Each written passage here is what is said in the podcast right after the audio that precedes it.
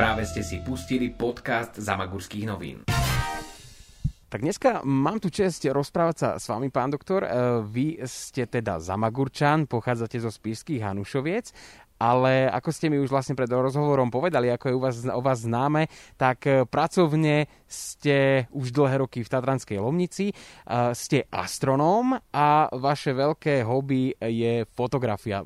Povedal som to takto správne na úvod? Ale myslím, že celkom áno.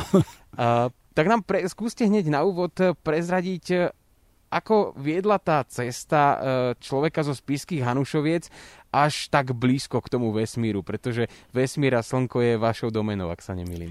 Áno, je to takto, no naozaj, naozaj takto. Ja som sa narodil v Spiských Hanušovciach 7. januára v roku 1942.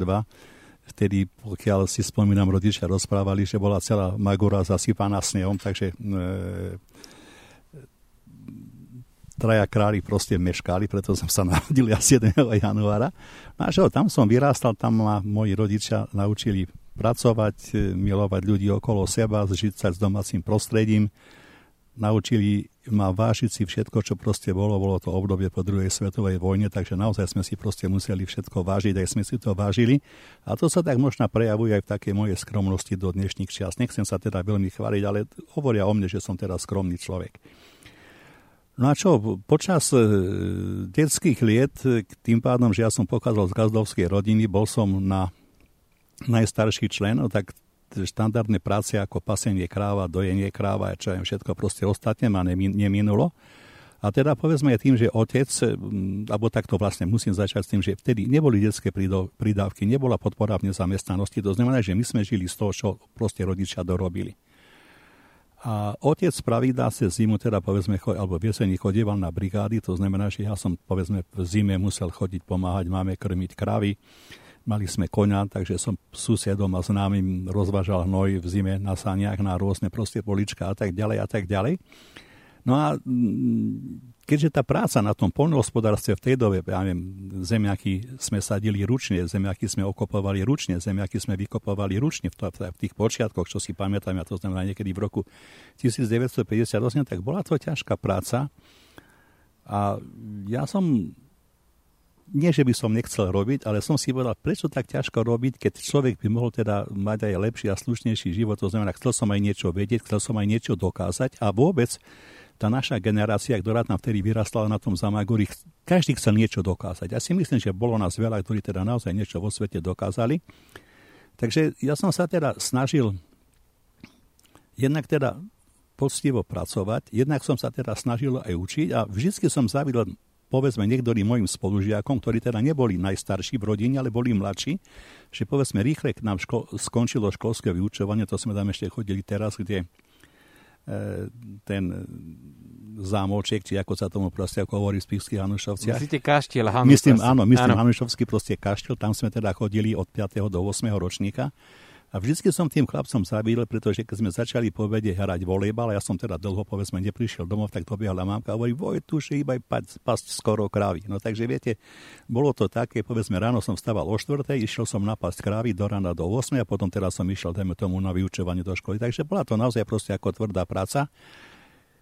Takže ktorú, ten život ktorú, na dedine to, vás asi, asi motivoval aj k tomu, že ano, ste chceli uh, ten život ma teda, do iných sfér. Takto, mm-hmm. Ten život ma teda motivoval povedzme k tomu, aby som sa učil a aby som aj robil niečo iné, čo svojím spôsobom dosť problém, pretože aj mamka neboha, aj rôzni iní ľudia teda videli, že mám asi na niečo viacej, než pracovať na gazdovstve, ale tým pádom, že som zasa bol najstarší, tak otec chcel, aby som teda zostal robiť na gazdovstve.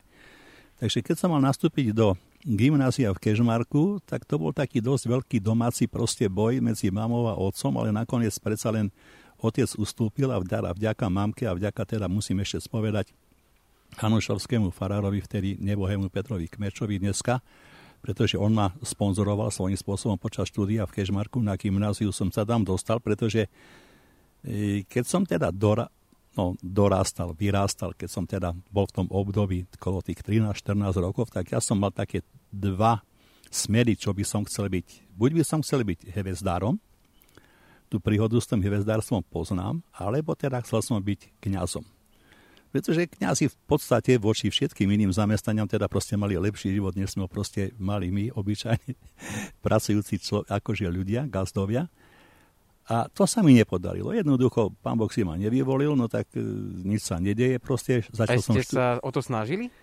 No v podstate v tých rokoch, povedzme do toho 14. 15. roku áno. Ale viete, to, čo človek, takto, ak chce človek niečo v tom náboženskom smere urobiť, tak to nie je otázka, že vy to chcete, ale ten pán Boh to musí chcieť. Tak asi mi nebolo dopriané, no nebolo mi dopriané, proste že nakoniec som za toho kniaza študovať nešiel, ale totiž v rovnakom období približne mňa úžasne bavilo pozorovať, ja neviem, vesmír, teda hviezdnú oblohu.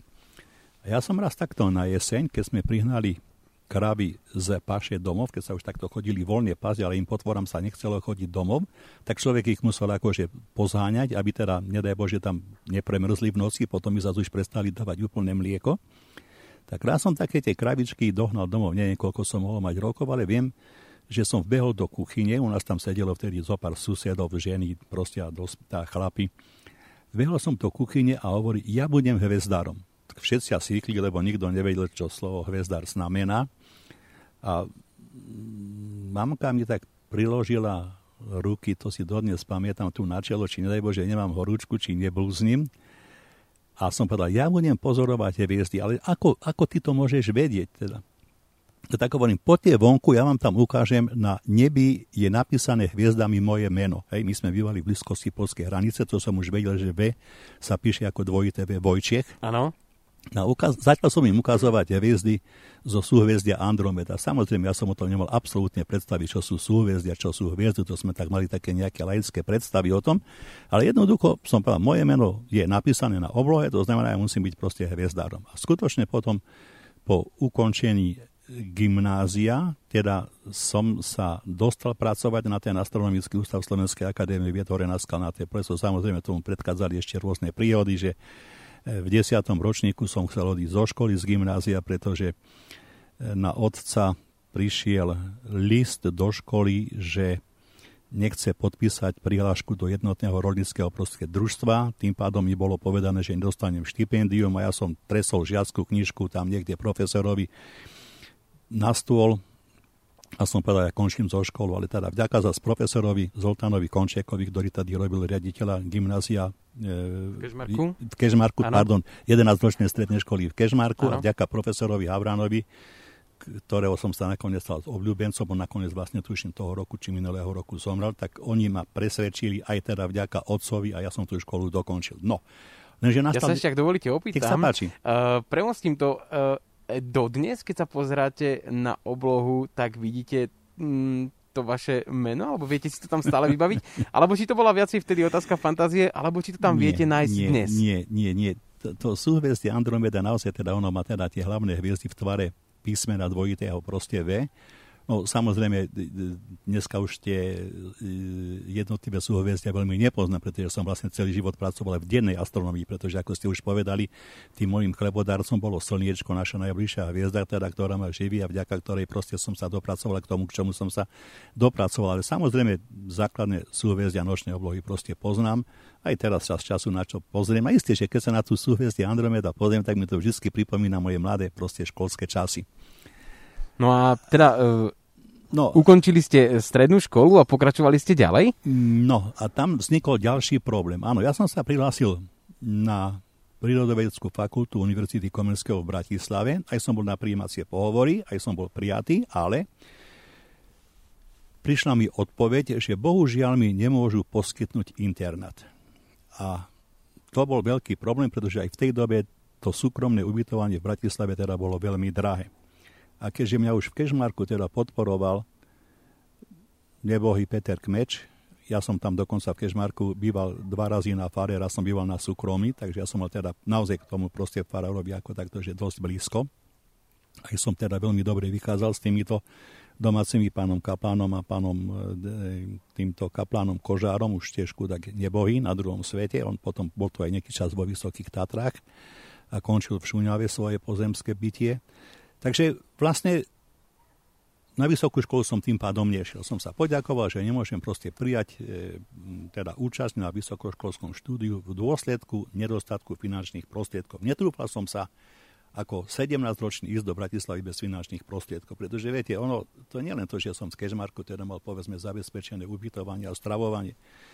Ale ja keď som, povedzme, v Kežmarku chceli si posiedeť do cukrárne, ja neviem, s priateľmi alebo s priateľkami, tak ja som si tie peniaze, aby som si tam objednal čaj alebo zákusek musel zarobiť. Takže ja som napríklad pomáhal v jednej robine vyrábať noci fotografie, tak som sa dosť dobre naučil spracovávať, teda vyrábať fotografie alebo som chlapcom, ja neviem, robil technické výkresy, aby som im proste inak pomáhal, oni mi za to donašali do školy desiatu a tak ďalej. Takže ten život bol teda naozaj veľmi ťažký. Ja som dostal týždenne od rodičov 10 korún československých, z toho Listok do Kežmarku Sanušoviec stal e, 3 koruny, naspäť 3 koruny, takže mi vlastne 4 koruny zostalo na týždeň, čo teda bol úžasne málo. Ja som všetkým, všetkým Kežmarčanom, lebo som naozaj patril k najchudobnejším, závidel, že ako mali, aký mali oni dobrý a pohodlný život. Čiže proste ja som si vážil aj peniaze, ale rodičia ma dobre vychovali. Nikdy som nikomu nezávidel, to treba povedať, a nezávidím ani doteraz. To znamená, do školy som nešiel a tým pádom, že som bol najstarší a tých peňazí my sme doma veľa nemali. Tak mm, bolo treba ísť niekde pracovať, čo teda nakoniec proste bolo ako logické. A v tom období niekedy v roku 1957, hlavne po vypustení prvej umelej družice Zeme, Sputnika, v Kešmarku sme mali prednášky pracovníkmi zo Skalnatého plesa. Chodil tam doktor Bokniček, chodil tam doktorka Pajdušák, chodil tam doktor Tremko, chodil tam doktor Bajcar, dnes už akože všetci nebohy. No a my ako študenti sme na tieto prednášky teda veľmi radi chodili, pretože vesmír baví každého mladého človeka. Aj v dnešnej dobe proste každý by chcel lietať do vesmíru, chcel by poznať kadejaké jeho proste tajomstva, ktoré nakoniec sú naozaj zložité. Neviem, možno, že nikdy niektoré tajomstva vesmíru poznať nebudeme, ale to nevadí. To znamená, že mňa tá láska k astronomii proste čím ďalej, tým viacej proste bavila a tým pádom, že som svojho času povedal, že budem hviezdanom, tak ja som sa po skončení 11-ročnej eh, strednej školy hlásil o miesto na skalnátom plese, ktoré sa tam teraz od okolností uvoľnilo. Na ten konkurs, vtedy sme robili konkursy, to nebolo také jednoduché, že dneska idete na konkurs, boli traja. Z tých troch vybrali si mňa. Ale ani tí dvaja, ktorí teda nakoniec nešli pracovať na astronomický ústav, tak dosiahli v živote veľmi veľa. Jeden je veľmi dobrý matematikom, Demeter Krepka, on e, proste e, založil aj Opavskú univerzitu a takto pocestoval ku sveta. Peter Rolny, ten zasa je vynikajúcim lekárom, ušiel do zahraničia, odišiel do zahraničia, momentálne teda pracuje ešte v, e, vo Švédsku. To znamená, že tí moji kolegovia boli takisto veľmi dobrí. Prečo si teda vybrali mňa, to neviem. A dodatočne som sa e, dozvedel, že o toto miesto sa zaujímali ešte iní pracovníci alebo iní ľudia z Bratislavy, ktorí sú tiež dneska vynikajúci proste špičkoví veci. No takže začal som pracovať na skalnatnom plese a hneď som napísal žiadosť, že chcem ďalkovo študovať, ale bolo mi odpo- odpísané, že to môžem až po troch rokoch praxe, aj to len učiteľský smer, no lenže ja som len pred sebou vojenčinu, Takže začínal som na skalnatom plese ako technik. V roku 1961 som odišiel na vojenčinu do Brna. Tam som teda prežil 26 mesiacov. Hneď v prvom ročníku vojenčiny som sa proste oženil s mojou súčasnou manželkou. Podotýkam súčasnou manželkou, takže lebo dneska je taká móda, že čo 3 roky, čo 5 rokov, čo 10 rokov, tak máte proste inú, inú ženu, inú manželku. Nám to vydržalo našťastie doteraz. No a keď som sa vrátil z vojenčiny domov v roku 1964, tak som opäť tú svoju prihlášku na ďalkové štúdium do Bratislavy podal aj napísal. A vtedy bola taká situácia, že vlastne ja som bol jeden z prvých ľudí v roku 1959, ktorí tam prišli pracovať z tej mladej generácie. Po mne tam potom prišlo ďalších 5 alebo 6 ľudí. No a v tom roku 1963 naraz z toho veľkého kolektívu mladých ľudí chcelo zo skalnatého plesa študovať 5 6 ľudí, čo nebolo možné. Tak sa urobil proste poradovník. E, vyhral to kolega Milan Rybánsky, ktorý už na ústave pracoval a vyhral som to proste ja. My sme teda začali chodiť do školy, potom ešte nebol Jožo Petras, ten tiež, ale ten po prvom roku proste skončil. No a nám to vydržalo v roku 1970, som promoval, stal som sa promovaným fyzikom, a potom v roku 1975, ak sa teda dobre pamätám, som získal doktorát na Karlovej univerzite v Prahe. V roku 1978 som obhájil titul kandidáta vied, v roku 1994 som obhojil veľkého doktora a v roku 1995 ma zvolili do predsedníctva Slovenskej akadémie vied na 3 roky a potom som tam nakoniec vydržal 10 rokov. Tam vždy sa to opakovalo ako vo voľbách. S tým, že po vojenčine som pracoval ešte nejaký rok na skalnátom plese, my sme pozorovali slnko, ale potom som sa presťahoval v roku 1964 na Lomnický štít. Tam sa otvorila nová pozorovateľná observatórium na Lomnickom štíte alebo koronálna stanica. Ten koronograf to je prístroj, ktorý nahrádza prirodzené zatmenie Slnka mesiacom a môžeme tú slnečnú koronu ako vonkajšiu atmosféru našho Slnka pozorovať aj pomocou toho prístroja koronografu. Áno, to sa ešte k tomu, k tomu určite chcem no, prepracovať. Takže e... toto je taká proste, ano. ako je stručná história času od Hawkinga, vývoj ano. vesmíru, tak toto je proste taká moja stručná história, teda ako proste bola s tým, že v tom predsedníctve som teda ukončil v roku 2005 a doteraz ešte pracujem, ale my máme takú určitú proste hierarchiu, že ja neviem, do 60, do, roku, do 67. roku svojho veku teda pracujete na plný úvezok, teda takto, pracujete na plný úvezok, pokiaľ podávate výsledky. My sme to, máme také vnútorné hodnotenia každých 5 rokov. Ako proste nemáte, lebo ja som vlastne od roku 1970 žil na terminovaných zmluvách každých 5 rokov. Takto tam tá možnosť bola od 3 do 5 rokov, ale na vedeckým pracovníkom to proste opakovane, keď ste teda mali výsledky, predlžovali, až niekedy ani v roku 2006 už mi predlžili zmluvu na trvalo, ale aj teraz, a potom od roku, do roku 60, od roku 67 svojho života do roku, takto do veku 72 rokov môžete mať 50% pracovný úvezok a na 72 rokov 30% pracovný úvezok. Čo ja teda nakoniec využívam, pretože mám taký pocit, že asi ústav má zo mňa užitok a mne to je takto zasa výhodnejšie, že povedzme tie svoje poznatky a skúsenosti môžem využiť nielen pri samotnej vedeckej práci, ale teda aj povedzme pri popularizácii, lebo to je mimoriadne proste dôležité, pretože ja stále som rozprával a hovorím ja som celý život platený z daní daňových poplatníkov. A my týmto daňovým poplatníkom musíme niečo odovzdať. To znamená, ja sa neobávam toho, že pôjdem na prednášku. Čiže tie prednášky štandardne som robieval a robím ja dokonca s tými exkurziami, ich počet sa naráta na 1500 na rôznych miestach na svete. Aj u nás Máte za sebou 1500 prednášok? Aj, aj exkurzie. No, exkurzie, viete, áno. Exkurzia, povedzme, takisto i trvá hodinku, ako tá prednáška. Aj. Áno, áno. Ale tých prednášok mám, mám teda určite viac ako tisíc, čo teda je dosť. Lebo Takže... to, nie, to nie len to, že prídete na prednášku, áno, áno, nič len proste poviete, ale Jasne. vy sa na to musíte aj pripraviť. Aj. Ja Chápem. vždycky hovorím, že na tú prednášku sa pripravujem úplne rovnako, či idem rozprávať deťom, škôlkarom, do veku, šty, od, vo veku 4 až 6 rokov, alebo či teda idem povedzme rozprávať dôchodcom, alebo už som mal aj prednášky v Kežmarskom domove dôchodcov a tak ďalej a tak ďalej. Takže a samozrejme popri tom teda som písal aj vedecko-populárne články, teda o mne je známe, že veľmi rád fotografujem, čo nakoniec som zužitkoval pri svojich knihách a svoje tie skúsenosti a poznatky som teda um, zväčšnil, teda dalo by sa proste povedať, aj v desiatich knihách, ktoré mi proste doteraz vyšli.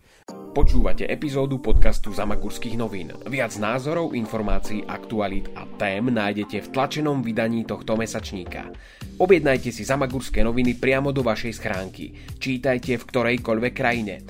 Cena pre ročné predplatné na Slovensku je 18 eur. Viac na www.zamagurského.sk O tom fotografovaní sa určite ešte chcem rozprávať, lebo uh, pozeral som si uh, vaše knihy, videl som fotografie, fotografie tvári, poézia ľudskej duše, uh, ale najprv sa ešte, ešte opýtam, vy ste teda spomenuli, že ste ukončil vysokú školu ako fyzik, uh, ste ale astronom. Keby ste nás trošku tak uviedli do obrazu, pretože like možno často používa termín astronóm, astrológ, uh, akým spôsobom s tým súvisí povedzme ešte aj fyzika. Uh, ja každopádne tuším, uh, o čo asi ide, ale ak by sme to mohli teda širšej verejnosti tak polopatisticky ozrejmiť, ako to vlastne je. Tak kto je astrolog, kto je astronóm a čo s tým všetkým má vlastne fyzik?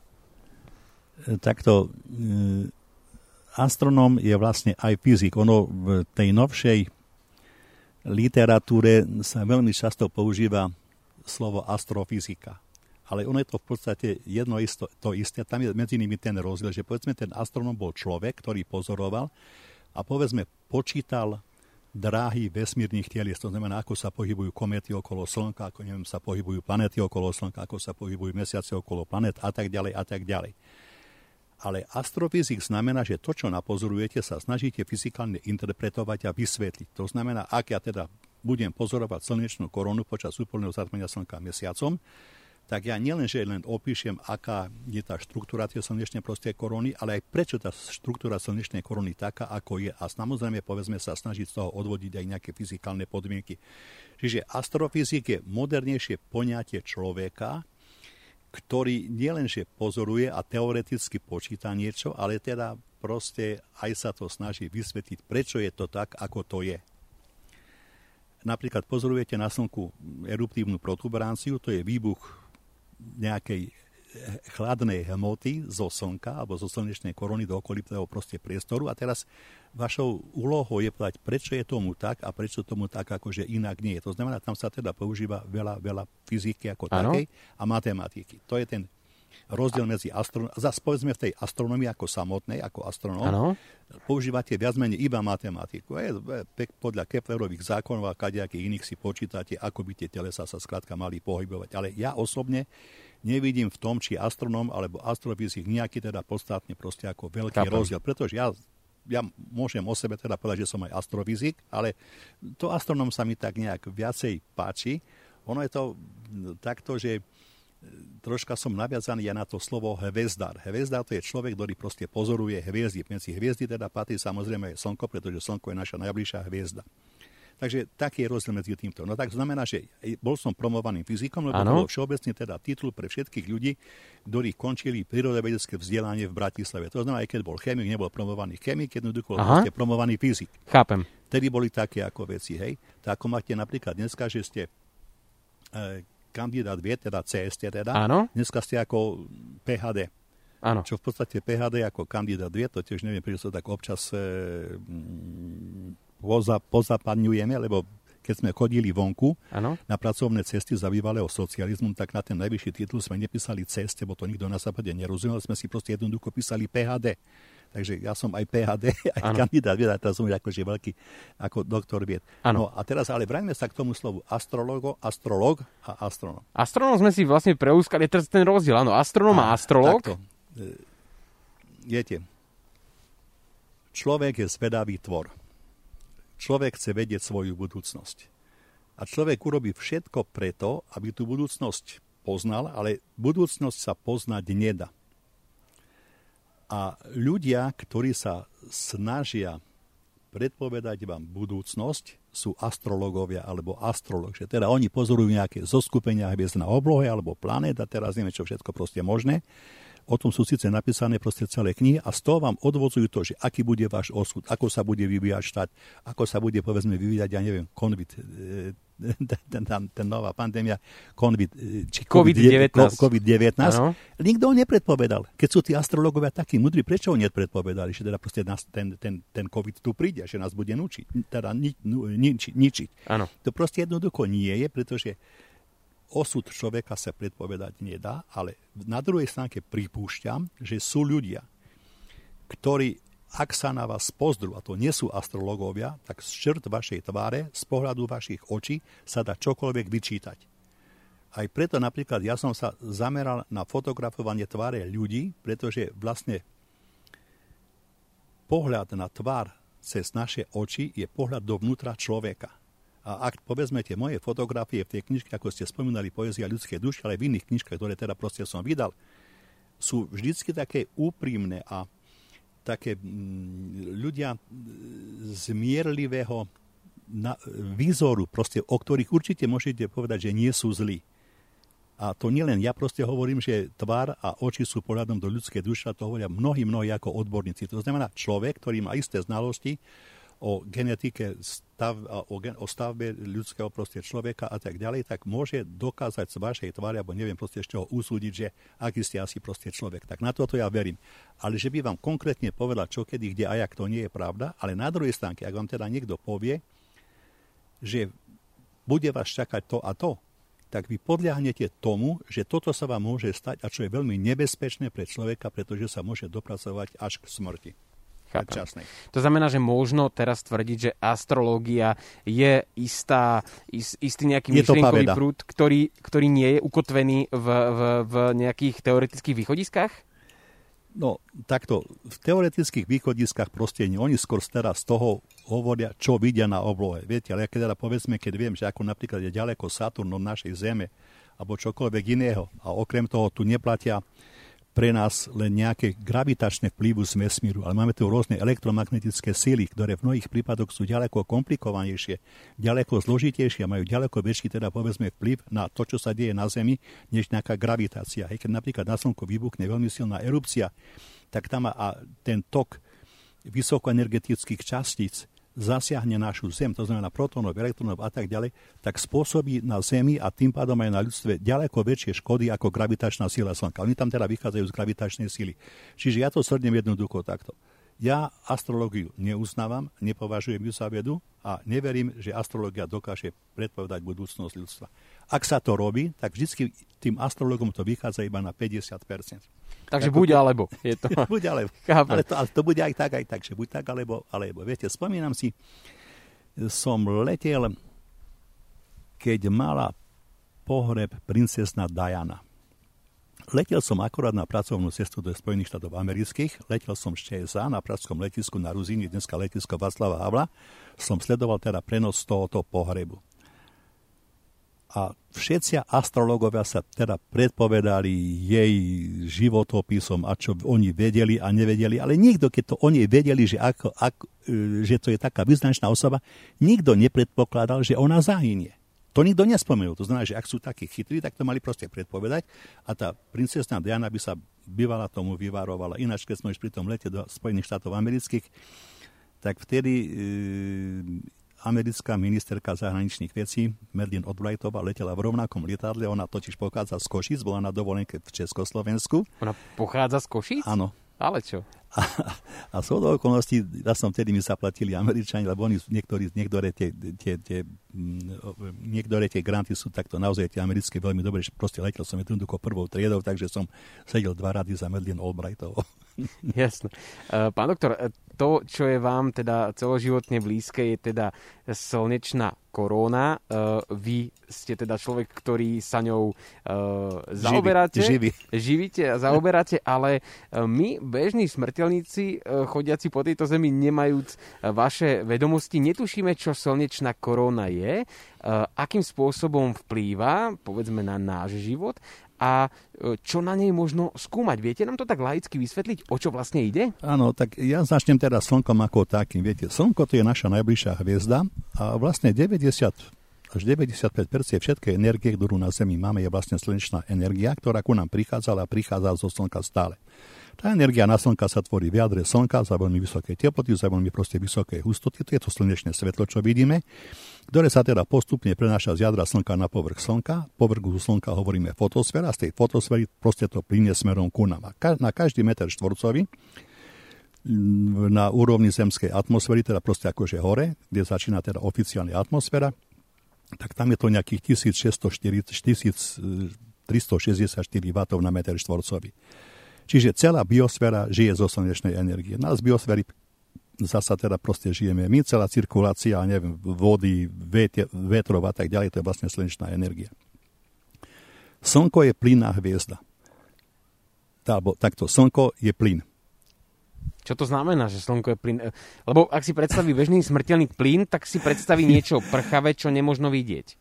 Nie, nie, nie, nie, nie, no dobre, ale keď máte veľkú koncentráciu plynu pohromady, vlastne zoberiete si, ja neviem, mraky, to je vlastne tiež plyn. Chápem. To sú kvapôčky, teda vodné pary, proste a tak ďalej, ale je to svojím spôsobom plyn. Takže... Nie, nie je to tuhá látka, teda v tom slova zmysle, ako teda, neviem, povedzme, kameň, alebo nie je to teda, povedzme, niečo ako voda a tak ďalej. Tak ako, nie je hej? to teda para? No, je to plyn. OK. Proste mraky sú plyn. Dobre. Svojím spôsobom ako takto. Hej, tak si tým... viem teraz predstaviť, v poriadku. No, to znamená, Slnko je plynné teleso, je obrovsky ťažké a v dôsledku gravitácie to Slnko tvorí určitý kompaktný plynný celok, ano. ktorý má ako svoj povrch, ktorý my definieme povedzme istým tlakom, ktorý teda povedzme na tom Slnku je. A nad tým, čo vidíme svieti, to je tá fotosféra, o ktorej som proste rozprával, Abo takto, keďže to slnko je plyn a aby v dôsledku gravitačnej sily sa nesvrklo na veľmi proste malý objem, pretože tá gravitácia sa snaží všetko stiahnuť do najmenšieho možného proste objemu, tak ten rozmer toho nášho slnka, teda povedzme iných hviezd, je udržiavaný tým, koľko sa v jadre slnka vyprodukuje energie.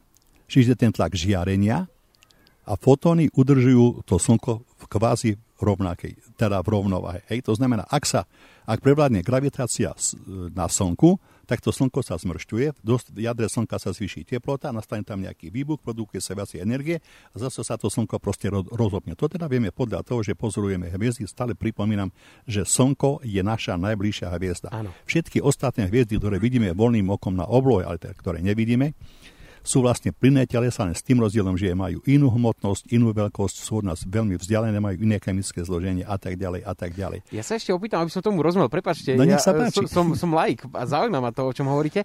Uh, ak hovoríme o plyne, dá sa hovoriť o tom, že plyn má hmotnosť, respektíve vieme, vieme ako hmotnosť... No všetko má hmotnosť, rozumiete, aj, aj okrem takto. Okrem fotónu, to znamená ako svetlo, to je len energia. Áno. Toto hmotnosť nemá ale už aj neutríno ako mm, častica, ktorá teda ako produktom termojadrovej reakcie v jadre našho Slnka alebo pri výbuchu supernov alebo produkcia pri vzniku vesmíru, má určitú hmotnosť. Hej, povedzme, aj ten, aj ten plyn je, aj ten, takto, aj ten elektrón je plyn, aj proste vodík je plyn, všetko je proste je plyn, ale všetko je hmotné, okrem toho svetla, okrem toho žiarenia. Ja sa ešte opýtam no. tak ešte ináč, ak je slnko plyn, možno nejakým spôsobom uskutočniť res slnkom, aby sme videli, čo je vnútri, alebo je to, je to vy ste povedali, že je to plynné teleso. Ak sa lajk, ak lajkovi sa dostane do ucha, že je to plynné teleso, tak si predstaví, že tým možno povedzme preletieť. Respektíve má to nejaký pevný povrch? Alebo som veľmi zvedavý, nie, prepačte. Nie, nie, nie. Však hneď vás akože pokúsim sa z toho vyviesť. Povrchom slnka, kde je riedka, kde je teda, kde je to zloženie tých slnečných plynov v riedke, tak tam by ste proletieť mohli. Ale čím by ste teda išli ďalej, tak tým tie plynné častice sú proste hustejšie, hustejšie a samozrejme cesto by ste proletieť nemohli, to sa jednoducho proste nedá charakterizoval by som to asi takto, že ak máte mrak, vy povedzme cez ten riedky mrak aj vidíte. Cez ten mrak proste aj prechádzajú slnečné lúče teda.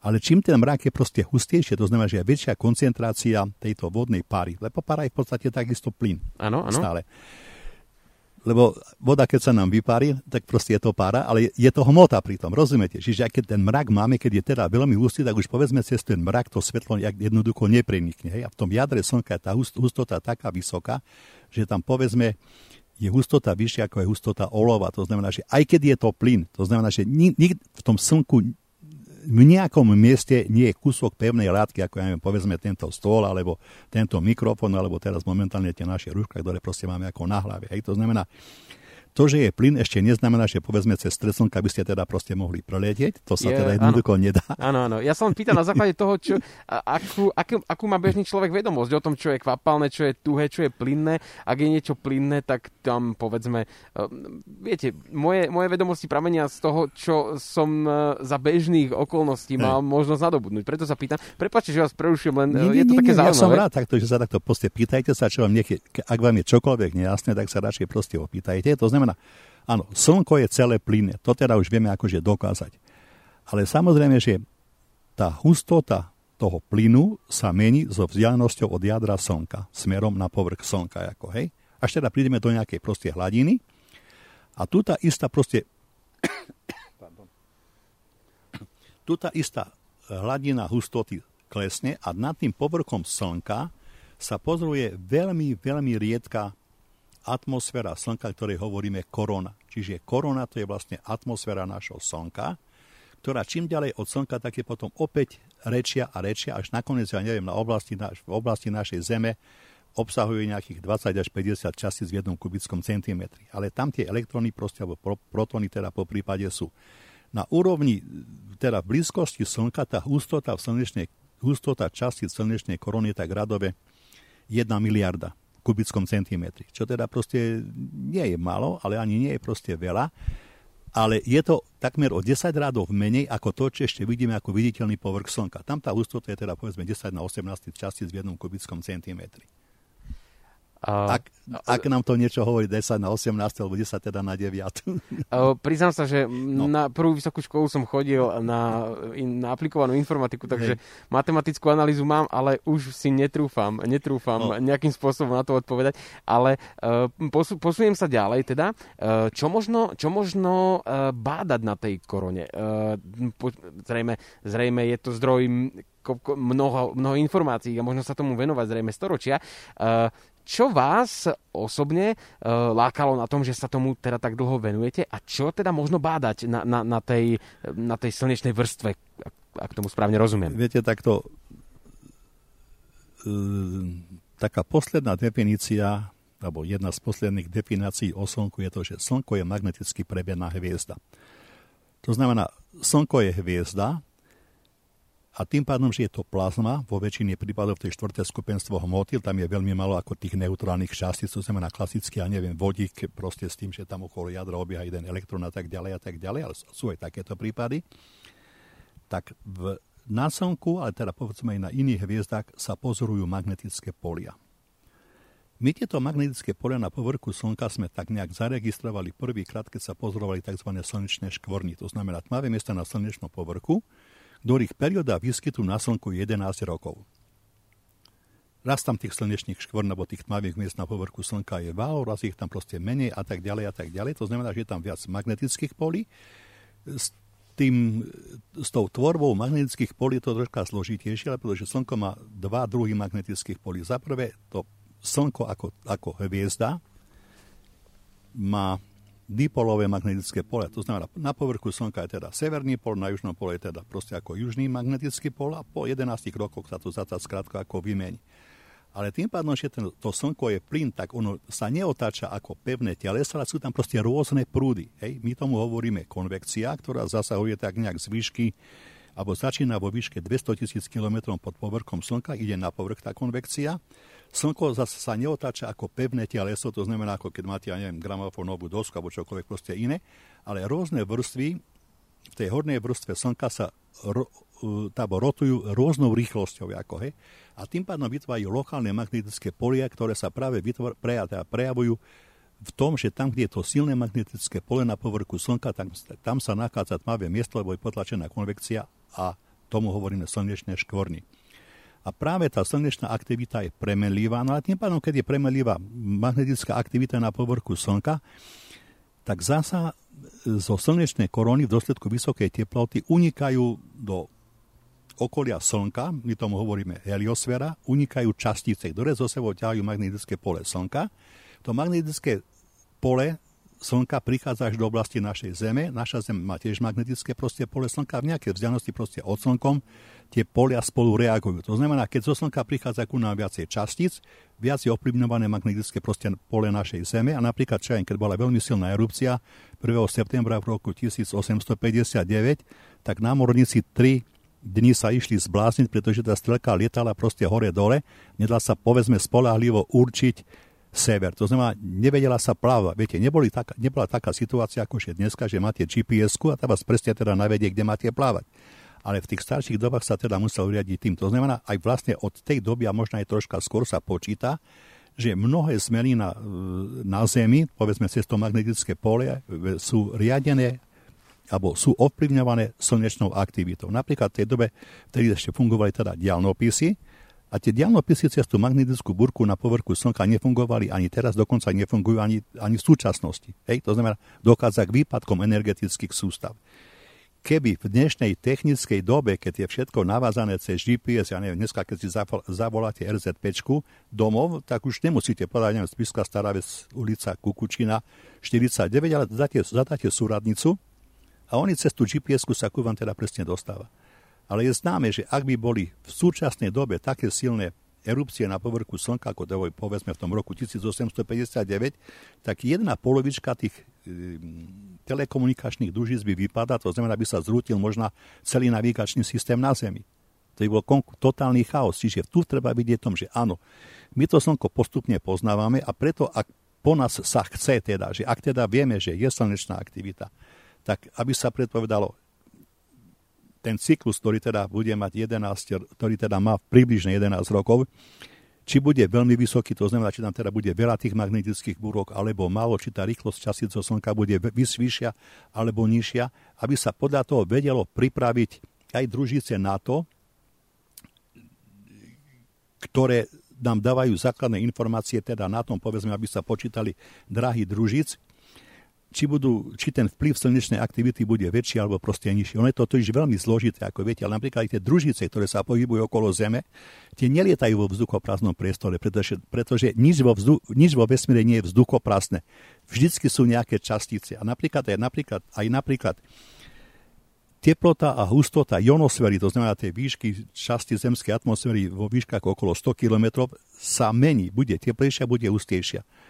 A družica, ktorá tam sa proste pohybuje, tak to je úplne presne rovnako, ako vy, keď sa pohybujete za hustého dažďa autom, že je väčší odpor toho dažďa voči na, na to vaše auto a máte menšiu rýchlosť a máte vyššiu, vyššiu spotrebu benzínu. To je, toto je presne vo vesmíre. Hej. To znamená, že ja to definoval som už dávnejšie takto, že čím sme na Zemi technicky dokonalejší, tak tým sme od Slnka viac zraniteľnejší.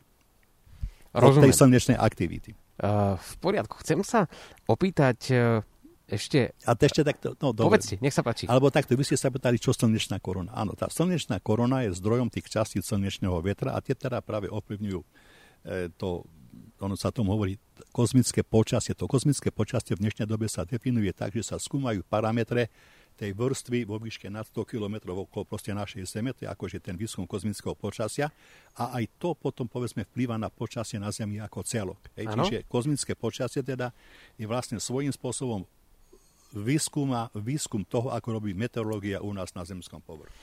Tento podcast je zadarmo. Môžete ho však podporiť zaslaním SMS na číslo 8866 v tvare Ramagu. Cena jednej SMS sú 3 eurá.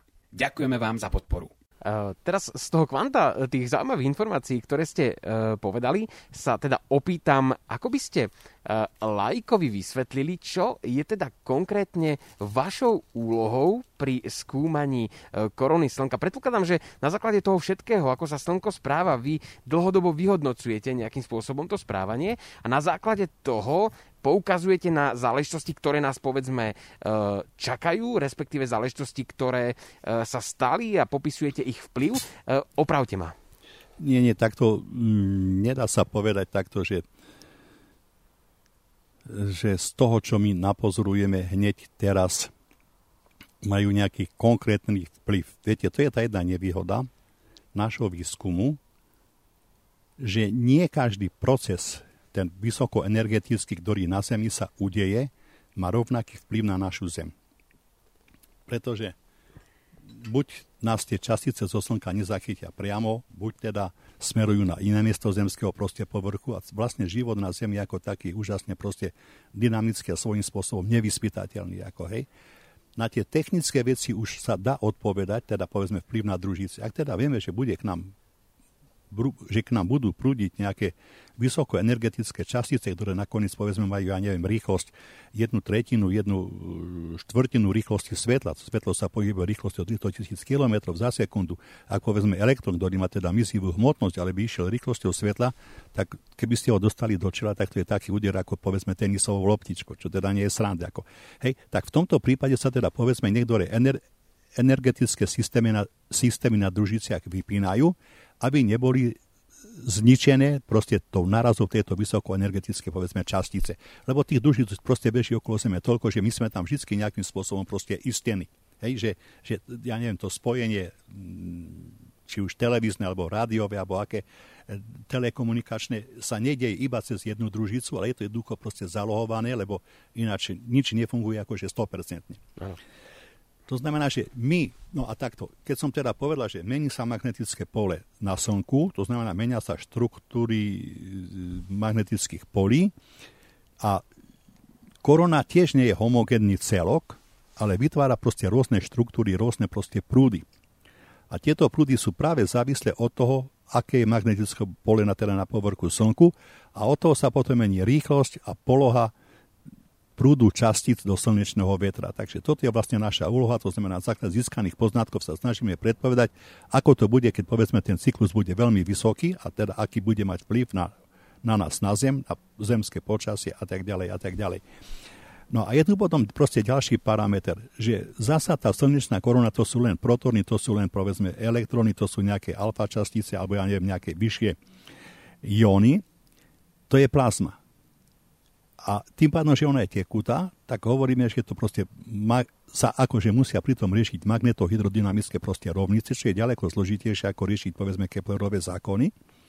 No a toto všetko sa skúma a o, m, snažíme sa teda nájsť správny mechanizmus, ako pre budúcnosť to, čo napozorujeme na Slnku, predpovedať pre našu Zem. Uh, vy ale neskúmate tú slnečnú korónu z jedného miesta, vy totiž to máte precestovaný celý svet. To znamená, že na to, aby ste čo najlepšie videli to, čo sa deje s tou korónou, potrebujete častokrát uh, sa vydať na expedíciu. Je to tak? Áno, je to takto. Ehm, je to dané z tohoto dôvodu, že povedzme, áno, my pozorujeme tú slnečnú koronu v obmedzenej výške nad povrchom Slnka aj na Lomnickom štíte, alebo sme teda pozorovali, tam teraz sa proste prešiel na iný program. Hej, ale to je limitovaná výška nad povrchom Slnka, tá korona ona siaha úžasne ďaleko. Svojím spôsobom ona siaha až do oblasti našej Zeme, to je 150 miliónov kilometrov cez ten slnečný vietor. A to treba sa troška vrátiť do minulosti. Hej. Čiže my sme už vedeli, že tá slnečná korona sa dá pozorovať len počas úplných zatmení slnka mesiacom, keď to svetlo, silné svetlo, ktoré ku nám prichádza z povrchu slnka, je zatienené mesiacom, pretože ten svetelný pomer medzi svetlom slnečnej korony a povrchom slnka je približne 1 ku milión až 1 ku 1 miliarde.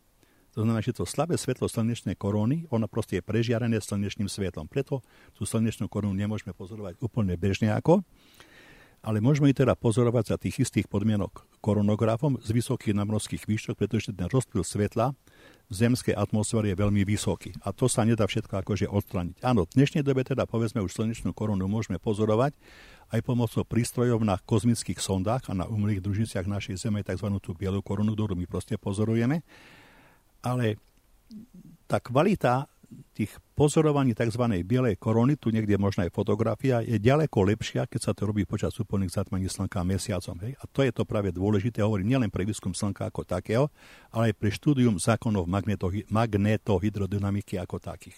To znamená, že... No a takto. A tým pádom, že tie zatmenia slnka sa vyskytujú zriedka, alebo približne jedno úplné zatmenie slnka sa vyskytne raz za takto za 100 rokov sa ich vyskytne 74 alebo 75 úplných zatmení slnka mesiacom. Ale tie zatmenia slnka majú jednu nevýhodu v tom, že ten mesačný tieň, ktorý dopadá z toho mesiaca, ktorý nám to slnko zakrýva, je široký, tak v priemere 120 km. Na tom ostatnom mieste už to slnko vidíte iba čiastočne zakryté, ale čiastočne zakryté slnko neznamená, že tam teda budete pozorovať tú koronu slnka, teda tú atmosféru našho slnka, koronu ale pri tom nepriaznivom stave tej šírky 120 km, tým pádom, že sa Zem otáča a mesiac sa pohybuje okolo našej Zeme a Zem sa pohybuje okolo Slnka, tak ten mesačný tieň postupuje vždy zo západu smerom na východ a môže mať dĺžku až 15 tisíc km. To, to je ako proste spočítané. No, Áno. A teraz, keď si zoberiete, že ja neviem, koľko je oceánov, teda koľko je vody na Zemi. To znamená, že tých zatmení slnka na pevné miesto na zemskom povrchu prípadne malo, ale dneska sa už teda dá na zatmenie slnka cestovať aj pomocou lode. Takto som ja bol v roku 2005 v Tichom oceáne. Aby ste chytili práve ten tieň? V Aby sme chytili áno? ten proste tieň a to sme sa plavili, ja neviem, od Galápak tisíc kilometrov smerom na západ a to sme to slnko tam pozorovali, lebo tú korunu pozorovali len 33 sekúnd, či koľko, aj tak z toho boli proste pekné výsledky, lebo sme so do okolností proste mali pekné počasie a pozorovať na lodi to nie je. To je veľmi zložité, pretože tá loď sa stále kive, tam totiž loď na mori nemôže stať. Jasne. On ten pokojný oceán sa zdá, že je pokojný, ale on tam stále sú nejaké proste prúdenia, tam sú proste stále vlny. Tam nejakí takí mudrí naši americkí kolegovia poprosili kapitána, že by vypol na chvíľku motory, alebo že keď budeme pozorovať koronu, že tam budú vznikať vibrácie, no a tým pádom, keď máte, ja neviem, dlhé expozície, tak tá ano? korona by bola roztrasená. No tak on to skúsil urobiť, ale my sme sa mysleli, že sa potopíme. Proste to, jednoducho tá loď v mori sa musí skrátka pohybovať, lebo ináč by sa skutočne pr- proste prekotila. Chápem. Takže ak tomu správne rozumiem, Takže vy ste preto, vycestovali, preto, áno? Áno, no, tak to len preto, no ale tým pádom, že povedzme to posledné zatmenie slnka, úplne teda zatmenie slnka z územia súčasného Slovenska bolo pozorované, tuším, z 8. júla v roku 1842. A to ďalšie tu bude pozorovateľné až v roku 2135 7. oktobra. Ale to nebude to, zatme, to, to, to zatmenie pozorovateľné z celého územia, lebo ako som spomínal, tá šírka mesačného tieňa teda je povedzme v priemere tých 120 km, niekedy to je širšie, niekedy to je proste užšie, to závisí od toho, že aké sú pomery vzdialenosti medzi mesiacom, zemou a slnkom. Samozrejme od toho to všetko ako proste závisí. Takže astronómovia sa vždycky snažili chodiť na tie miesta zemského povrchu, kde bola vysoká pravdepodobnosť pekného počasia, lebo ja neviem, boli sme v roku 2012 v Austrálii, sme sa teda, sme leteli na druhý koniec sveta, bolo tam zamračené. No samozrejme, nedalo sa nič robiť. Takže sa vlastne nič nepodalo vyskúmať? Nič. Absolútne nič. Fíha, tak to je veľmi, veľmi zraniteľná pro- no, tak profesia. je to zraniteľné, no ale viete, Kato, keby sa človek pozrel iba na to, že čo je zraniteľné a nie, tak potom my sme sa k ničomu nedopatrali. Jednoducho musíte skladka niekedy riskovať. Ako, hej? Takže to sa proste riskuje. No a v dnešnej dobe teda pomocou, teda tým pádom, že astronómovia vždy medzi sebou spolupracovali teda veľmi kvalitne, to znamená, že už v dávnejšej minulosti sme sa tak snažili posielať tie jednotlivé výpravy na to miesto výskytu mesačného tieňa, aby sme to zatmenie slnka teda mohli pozorovať čo najdlhšie, aby neboli všetky expedície koncentrované na jednom mieste a keď bude zamračené, tak všetky expedície teda výjdu na zmar, alebo teda aspoň niektorá teda mala nejaký užitok, no a samozrejme potom sa to porovnáva. Hovorí, dnešná tá situácia je o čosi lepšia, lebo máme pozorovania aj z družic, je ďaleko lepšia predpoveď počasia. A samozrejme pri tom výbere miesta zatmenia slnka sa ešte musí prihľadať na to, či sa tam dostanete, teda či tam ako teda prídete, napríklad, ja neviem, keby bolo, ja neviem, úplne zatmenie slnka pozorovateľné u nás, no tak asi by sa ťažko na Lomnický štít zmestilo viacej ako 20 ľudí. Aj tak neviem, ako by tam teda povedzme vyniesli väčší prístroj teda na pozorovanie. Samozrejme, aj v tomto smere sa tá technika vylepšila, že napríklad dneska my keď sme išli ani v roku 1980 do Indie alebo v roku 73 do Afriky, tak sme išli s nákladnými autami a mali sme zo sebou ďalekola do priemere 20 cm s dovníckou dĺžkou 3 metre, aby sme teda mali kvalitné rozlíšenie. Ale dneska už sú objektívy, ktoré povedzme majú šírku aj priemer 20-25 cm, ohniskovú dĺžku nejakých 2 metre a pritom je to dlhé, čo je 60 cm. To znamená, že aj ten tá technika sa vylepšila, to znamená jednoduchšie sa na ktorékoľvek teda miesto môžete dostať, ale samozrejme zase tam potrebujete mať nejaký tzv. ten hodinový stroj alebo montáž, ktorý vám tým ďalekohľadom za tým pohybujúcim sa slnko proste hýbe, pretože tým pádom, ak sa zem otáča, tak to slnko je proste stále India. India, keď chcete mať expozíciu, a neviem, už povedzme jednej sekundy, tak s veľkým ďalekohľadom už máte ten obraz slnka rozmazané, takže on to nie je také jednoduché. Už teraz rozumiem eh, tomu, prečo to bolo zložité na lodi, keď ste mali 30 sekúnd a stále ste boli v pohybe. Uh, opýtam sa uh, je, teda na to, že hovorili ste, že na tej lodi ste mali naozaj šancu 30 sekúnd sa na to pozerať a, a že výsledky boli dobré. Uh, keď si spomeniete na svoju prax, tak ako dlho sa vám tak naozaj a pohodlne podarilo na nejakej expedícii skúmať, ktorá taká expedícia vám priniesla priniesla najväčšiu radosť a najlepšie výsledky? Tak e, najväčšie, viete, ono je to ťažké. Nedá sa to spojiť, najväčšiu radosť a najlepšie výsledky? Tak to poviem, ja to, ja to teraz troška obrátim tak troška ako humorne. Hej, Povedzte. Najlepšie výsledky, alebo takto, najlepšie spomienky mám na tie expedície, ktoré boli najťažšie. to znamená, povedzme, keď sme pozorovali prvé zatmenie slnka v roku 1973 v africkej Sahare, teplota 40 stupňov, doprava v najteplejších mesiacoch po svete Tatrovkou, to proste bola fantázia a to som bol ako vedúci expedície, mal som na starosti proste 8 ľudí, tak cesta bola teda ako veľmi zložitá, ale dopadli sme teda dobre. Áno, a to bolo vlastne aj to prvé zatmenie slnka bolo aj najdlhšie, trvalo 6 minút 42 sekúnd. Takže to teda proste ako bolo fajn, výsledky sme teda dosiahli dobre. Ale z hľadiska celkových takých mm, výsledkov, už aj potom povedzme z tých posledných expedícií, tak čo aj bolo veľmi dobre zatmenie slnka, ktoré sme teda robili v, v spolupráci s Nemcami a Čechmi v Mongolsku. Bolo to 1. augusta v roku 2008 a to z tohoto dôvodu, že tam už sme teraz mali ten menší ďalekoľad, mali sme teda veľmi kvalitnú proste montáž. Dokonca už ten kolega z Čech, e, profesor Miroslav Druckmiller, pripravil taký program, že už sme nemuseli ručne mačkať z púšte, aby sme teda tú slnečnú korunu proste pozorovali, ale mali sme so sebou notebooky, program bol proste urobený tak, že minútu pred zatmením slnka sa mačkol Enter a celý program pozorovania už bežal automaticky. Čiže my sme sa už konečne mohli pozrieť vlastne ako tá slnečná korona vyzerá. Ale viete, to ste stále vytočení, excitovaní, vyjde, nevyjde, pokazí sa niečo, nepokazí sa niečo. To znamená, aj keď to pozorovanie ide automaticky, aj tak ste nervózni a vlastne z toho, ako sa na tú slnečnú proste koronu pozeráte, si toho veľa nezapamätáte, lebo ste proste excitovaní, ako nabudení. No, takže to naozaj ten rok 2008 bol dobrý, ale potom aj tie ďalšie zatmenie slnka, keď sme to už robili s takou s tou dosť automatizovanou metódou, tak bolo fajn, ale napríklad veľmi dobré boli výsledky zo zatmenia slnka, keď sme boli v Indii 16. februára 1980, ale to tiež predstavte si, my sme do Indie cestovali Tatrovkou a Gázikom, 10 tisíc kilometrov. Vy ste išli 10 tisíc kilometrov Tatrov? Áno. Takže nie, nie, že by vás dopravné lietadlo vyhodilo v Indii a vyšli ste... Ale ste... Je, je takto. Keď sme si chceli so sebou zobrať kvalitné pozorovacie prístroje, tak tá doprava letecká bola veľmi drahá. Ja keď som si to vtedy všetko prepočítal, tak sa zdalo teda, že povedzme, ja neviem, tá výprava alebo tá expedícia autami bude buď rovnaká, alebo bude o čosi lacnejšia ako ísť letecky. A okrem toho, vy keď tam prídete autom, tak teda máte ten transport, alebo potom ten pohyb v mieste toho zatmenia proste samostatne zabezpečený. Keď tam idete akože len tak, že prídete tam lietadlom, tak zase sa treba proste starať e, o, to, o tú dopravu. Kedy, kde, jak, za koľko a tak ďalej a tak ďalej. A ceny počas zatmenia slnka v mieste zatmenia slnka sa úžasne zvýšia. Hej?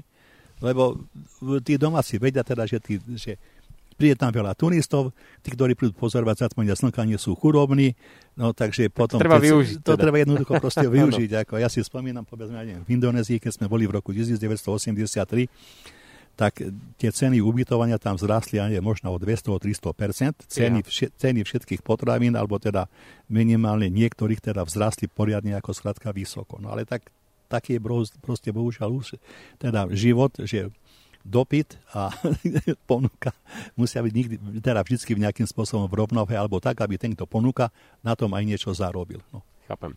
Uh, pán doktor, Vzhľadom na to, čo všetko ste zažili, čo všetko ste mali možnosť absolvovať, kde všade ste sa pozreli uh, na svete a čo všetko uh, vďaka, vďaka uh, tomu, čo ste zažili a, a, a čo ste vyštudovali z toho všetko, čo ste mohli objaviť, čo považujete za také najdôležitejšie zistenie, za najdôležitejší výsledok alebo za najdôležitejší objav vo svojom živote? Na čo ste tak naozaj za tú dlhú a úspešnú prax hrdí? Viete, ja to nebudem tak nejak úplne uh, hovoriť do detailov na čo. Ja som bol rád, že som vo svojom živote mohol dokázať to, čo som svojím spôsobom chcel a to, čo mi proste bolo dopriané a že na tých rôznych cestách, aj keď sme tam mali veľmi nebezpečné príhody, že sme sa vrátili domov živí a zdraví a že tie naše poznatky teda v rámci toho vedeckého sveta sú citované aj dneska teda, to znamená, že naše výsledky používajú teda aj iní autori vo svete. Nemyslím si teda proste, že jeden, jedno pozorovanie dokáže urobiť nejaký svetový objav, to ani proste neurobilo, ale máme teda niektoré teda dobré výsledky, ktoré sú jednoducho proste citované. Ďalej za veľmi dôležité teda pokladám práve to, že som mohol reprezentovať našu krajinu, či už Československo alebo Slovensko, na rôznych miestach zemského povrchu. Na zatmeniach slnka som sa zúčastnil celkovo 22 krát, ale ja som vo všeobecnosti navštívil viac ako 60 krajín na svete. A myslím, že všade sme dobre reprezentovali teda jednak seba, jednak náš štát, jednak našu krajinu a to pokladám sa veľmi dôležité. Už aj povedzme preto, že sa ukázalo, že aj keď sme ako krajina mala, alebo sme teda boli ako Československé proste mali, ale máme dobrých ľudí, dobrých vedcov, ktorí sa teda proste ako vo svete uplatnili. A že sme, hm, povediac slovami Štefánika, prispeli k, velestavbu, k velestavbe chrámu človečenstva, pretože Štefánik vedu naozaj proste považoval za to, čo prináša ľudstvu osoch a užitok, pretože naozaj bez tej vedy sa jednoducho pohnúť nedá ja trošku premostím na to človečenstvo. Um, mne sa veľmi páči to, že e, vy ste sa tak trošku od vedy odklonili v publikácii, ktorou, v ktorej sa zaoberáte ľudskou dušou prostredníctvom média, ktorou, ktorým je, je tvár. E, to je poézia ľudskej duše, to je tá knižka, v ktorej v, prihovori, v prihovore hovoríte o tom, že uh, máme okolo seba, ja to budem parafrázovať, ak dovolíte, e, množstvo hmoty, ale to, čo je nenahraditeľné a čo je jedinečné u ľudského pokolenia je práve duša. To je pre mňa veľmi zaujímavé a je to taký kontra, e, kontrapunkt toho, že e, sa práve rozprávam s vážnym vedcom, e, ktorý ale má aj zmysel pre veľmi hlboké a duševné záležitosti. Kde čerpáte takú motiváciu zaoberať sa práve aj takýmto, takýmito vecami a možno tou abstrakciou ľudskej duše? Lebo asi veda je záležitosť veľmi, dá sa povedať, vzdelania, a ľudská duša je zase možno skôr záležitosť domnienok alebo abstrakcie. Skúste mi to vysvetliť. No, neviem, či vám to proste jednoducho vysvetlím. Viete, neviem, čo všetko, na, na čo všetko toto otázko proste ako náražate, ale ja to odpoviem na to takto. Pozrite sa. Ja som veriaci človek. Mne nikdy náboženstvo neprekážalo pri mojej vedeckej práci, iba dokonca jednoducho mi proste pomáhalo. Ja viem, že tak ako žiadna vec na tomto nevznikne sama od seba, len preto, aby vznikla, tak aj ten vesmír teda proste musel vzniknúť z popudu niekoho, alebo skladka niečoho. Mne sa veľmi pekne páči citát Aristotela, že ten, kto to celé vytvoril, je prvý nehybný hýbateľ, to znamená Boh. Duša je niečo, dobre, ja povedzme tomu nerozumiem, ale bez duše by nebol človek človekom. A teraz nedávno som čítal práve takú štúdiu, na to prišli teda ako nejakí zasa americkí vedci, že tá duša tu niekde, to je to, čo učí teda, učí teda povedzme aj náboženstvo, teda minimálne rímsko-katolické proste, ako, alebo kresťanstvo, že v tom vesmíru zostáva aj po smrti. Totiž, ak berieme vesmír ako celok, ktorý teda vznikol z nejakej o, imaginárneho proste bodu, to znamená tým Big Bangom, to znamená vysokej teploty, vysokej ústoty, a teraz sa rozpína, tak v tom vesmíre sa nič nemôže stratiť. A duša tiež je niečo, čo teda nevieme fyzikálne dokázať, čo to je, aspoň teda zatiaľ nie, ale proste ona je. A keď je teraz v nás, to znamená, keď to naše telo odumrie, tak tá duša sa nemôže stratiť. Ona tu niekde proste musí zostať. To znamená, že ona niekde v tých nebeských sférach proste sa nachádza ďalej. Takže to je tak asi, no a takto, keď ste sa pýtali, že prečo. Ja som možno v tej svojej knižke proste povedal, že áno, viete, ľudia sú mnohotvárni. Každý z nás je proste jedinečne, jedinečný a mne každý človek prípada ako samostatný vesmír proste jedinečný, neopakovateľný, veľmi komplikovaný, veľmi zložitý, ale jednoducho proste je tu, ako som už na začiatku povedal, z tvare pohľadu na tvar človeka do jeho očí. Dá sa dosť vycítiť veľa proste o tom, aký ten človek je. No a to, viete, to, takto to nie je odkázanie od, od vedy. Ono to tak človekovi aj proste pomáha pri tej tvorbe, pretože tá veda, to je, by som zase povedal takto celkom vec, ako celkom suchopárna vec, proste, keď sa ide stále na nejakými rovnicami, neviem proste čím, tak je to suchopárne. Ale keď teda predsa na toho človeka pozriete, a ja si myslím, že všetci vysoko vzdelaní proste ľudia, e, okrem teda toho, že teda naozaj skúmali jednotlivé teda javy, či už vo vesmíre, alebo teda povedzme v iných vedných oblastiach sa snažili svoje teda vedomosti preniesť aj práve do tej činnosti knižnej a teda písomnej. Hej, my to jednak teda robíme v tých vedeckých časopisoch a článkoch, ale pokiaľ teda na to máte, No tak ja som sa to snažil tie svoje rôzne zážitky stvárniť aj teda formou, povedzme, knih svojimi zážitkami, či už, neviem, v ktorej proste knižke hovorím, napísal som celkom doteraz 10 kníh, aj s, tými, aj s tými fotografiami a tak ďalej. A ja to považujem takto za mimoriadne dobre, pretože to je naozaj ten prínos k tomu, k tej duše, tomu, k, to, k tej duchovnosti alebo duševnosti proste človeka.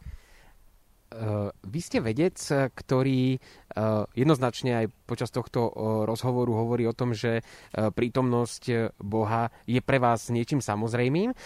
Nemá, nemáte niekedy pocit, že moderná veda má trošku možno tendenciu odkláňať sa od nejakého rešpektovania vyšších autorít, povedzme takého, nazvime to pán Boh?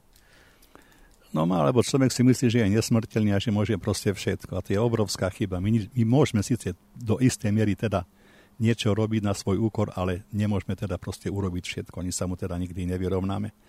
A naša namyslenosť je práve možno aj príčinou teda toho, že ten svet je taký rozbitý dneska, plný nesvojeprávnosti, plný násilia, plný vykoristovania, ďaleko väčšie, než možno bolo v starom Ríme, že je plný ničenia, ľudských výdobytkov a ľudí, človeka ako také ďalej práve tú svojou namyslenosťou. A chcem sa vás ešte opýtať jednu vec, lebo nikdy som sa nemal možnosť takto e, rozprávať e, s astronómom, ktorý e, teda vyjadril aj naozaj ten, ten rozmer viery.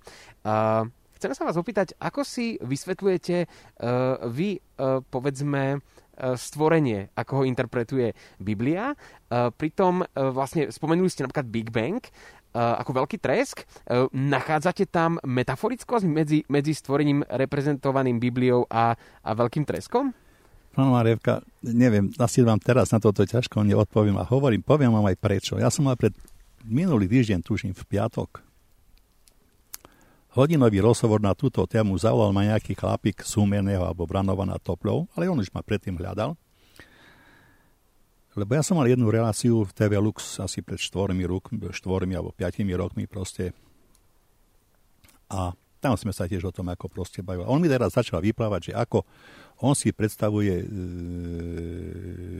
vývoj vesmíru podľa proste e, ako knihy Genesis. Samozrejme, ja som tak dlho počúval a nakoniec sme sa proste shodli, že takto netreba sa na to pozerať, netreba na to teda v tom niečo špekulovať. Pozrite sa, ľudia sa odjak žili alebo sa snažili poznávať svet okolo seba a vždy si ho vytvárali taký, aké, ma, aký, aké mali vedomosti. Knihu Genesis ako takú netreba brať ako za vedeckú knihu, to nebolo ani jej účel, ale sú tam proste isté prvky, ktoré nehovorím, že sú úplne identické s tým, ako poznáva veda dnes, vesmír ako taký, ale niečo tam proste je. To znamená, že ja keby som teda veľmi chcel, tak nájdem tam mnoho proste paralel a budem to takto vysvetovať, ale to nie je správne. E, knihu Genesis, teda kniha Genesis už bola aj vtedy, keď som nastúpil ako pracovať na astronomický ústav. Ale Big Bang ako taký, alebo veľký tresk známy nebol. To znamená, že naše vedomosti sa postupne rozširujú a neteraz treba všetko naťahovať exaktne, keď toto tam bolo takto, keď bolo tam takto. Ja viem, že existujú ľudia, ktorí teda povedia, oni neveria proste vo vývoj vesmíru, oni neveria proste v nič, dokonca sú dneska ľudia, ktorí vám budú tvrdiť, že Zem je plocha. Robia sa vedecké konferencie proste vo svete o tom, že stále, že Zem je proste plocha a tak ďalej a tak ďalej. Isté, že človek môže mať názor na hocičo, len je otázka, či ten názor je naozaj správny a súhlasný s pozorovaním. My o vesmíre dneska vieme teda naozaj veľmi, veľmi veľa. Ale takisto zďaleka ešte nevieme proste o ňom všetko. My napríklad nevieme, my vieme, že ten vesmír sa rozpína. To vieme niekedy od roku 1920 alebo 27.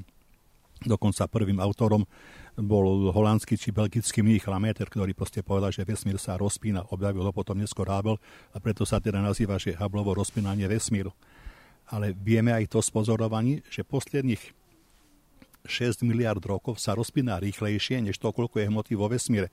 Nevieme, čo proste za tým je. To znamená, zase si nenamýšľajme teraz, že vieme všetko. Možná, že o 50 rokov, keby sme tu sa tu stretli, tak bude iný troška pohľad na vesmír, ako má ten súčasný, ale vždycky pri tých našich teóriách proste vychádzame z toho, čo poznáme, čo doteraz vieme a sa to snažíme interpretovať smerom ako teda do tej minulosti, takže naozaj je dokázané proste, že áno, ten vesmír sa začal vyvíjať, vyvíjať pred 13,6 miliardami rokov. A takto. Veda je otázkou hmotného života, viera je otázkou duchovného života ako takého. Viete, povedzme, ten, ten názor na náboženstvo, názor, alebo na pohľad na Boha, na všetky proste otázke, sa takisto vyvíja s človekom. Keď ste ako dieťa, máte inú predstavu o tom všetkom. Keď už zomierate, máte inú predstavu proste o tom všetkom. Keď ste v strednoveku plný rozkoše, bujarosti, veselosti, zabavy a tak ďalej, máte inú predstavu o všetkom. Ako, a to treba zladiť, ale tomu sa jednoducho vyhnúť nedá, je to proste pravda. Povedzme, máte inú predstavu o o existencii vesmíru, o existencii, ja neviem, Boha, proste všetko proste možného alebo nejakého iného predstaviteľa ich viery. Ja neviem, v arabskom svete, v indickom svete, za iného náboženstva. Ale to, čo je nás všetkých spája, ja som teda naozaj, už tým, že som teda navštívil naozaj teda rôzne krajiny a ľudí rôzneho veku, náboženského zmýšľania, ja neviem, zloženia, farby pleti a tak ďalej a tak ďalej, tak môžem dať jedno takmer každý človek v niečo verí. Každý človek je veriaci. Ešte aj tí animisti, aj tí šamani, teda proste či žijú v Mongolsku, kdekoľvek inde, veria v niečo. To znamená, túžba človeka je poznávať a hľadať niečo vyššie, než on sám je. Pán doktor, ďakujem veľmi pekne uh, za to, uh, akým spôsobom ste teda na moje otázky reagovali a o tom, vďaka za to, že sme sa mohli takto porozprávať. Mňa veľmi mrzí, že uh, um, nemôžeme pokračovať ďalej, lebo uh, tie témy sú tak košaté a tak pre mňa fantastické, že by som sa veľmi rád rozprával aj ďalej. Každopádne vám chcem veľmi pekne poďakovať, že som sa s vami mohol rozprávať aj o tom, aká je hmota, a tak trošku aj o tom, aká je duša. Tak vám prajem všetko dobré eh, v tom všetkom, čo ešte podniknete a eh, za to putujúce ľudstvo ďakujeme za to všetko, čo pre nás skúmate a pripravujete. Tak ďakujem veľmi pekne. Takisto som teda bol veľmi rád, že som vám mohol niečo, teda mohol povedať niečo, čo ja si myslím o tom svete, o tom výskume, o tom vývoji, teda povedzme toho našho pozorovaného vesmíru a teda možno povedzme aj o tom, čo ja som v tomto smere proste urobil, ale hovorím, nie je to jednoduché. Ja teda ďakujem veľmi pekne ešte raz a pozdravujem všetkých samagorčanov. Ďakujem pekne, všetko dobré. Počúvate epizódu podcastu Zamagurských novín. Viac názorov, informácií, aktualít a tém nájdete v tlačenom vydaní tohto mesačníka. Objednajte si Zamagurské noviny priamo do vašej schránky. Čítajte v ktorejkoľvek krajine. Cena pre ročné predplatné na Slovensku je 18 eur. Viac na www.zamagurského.sk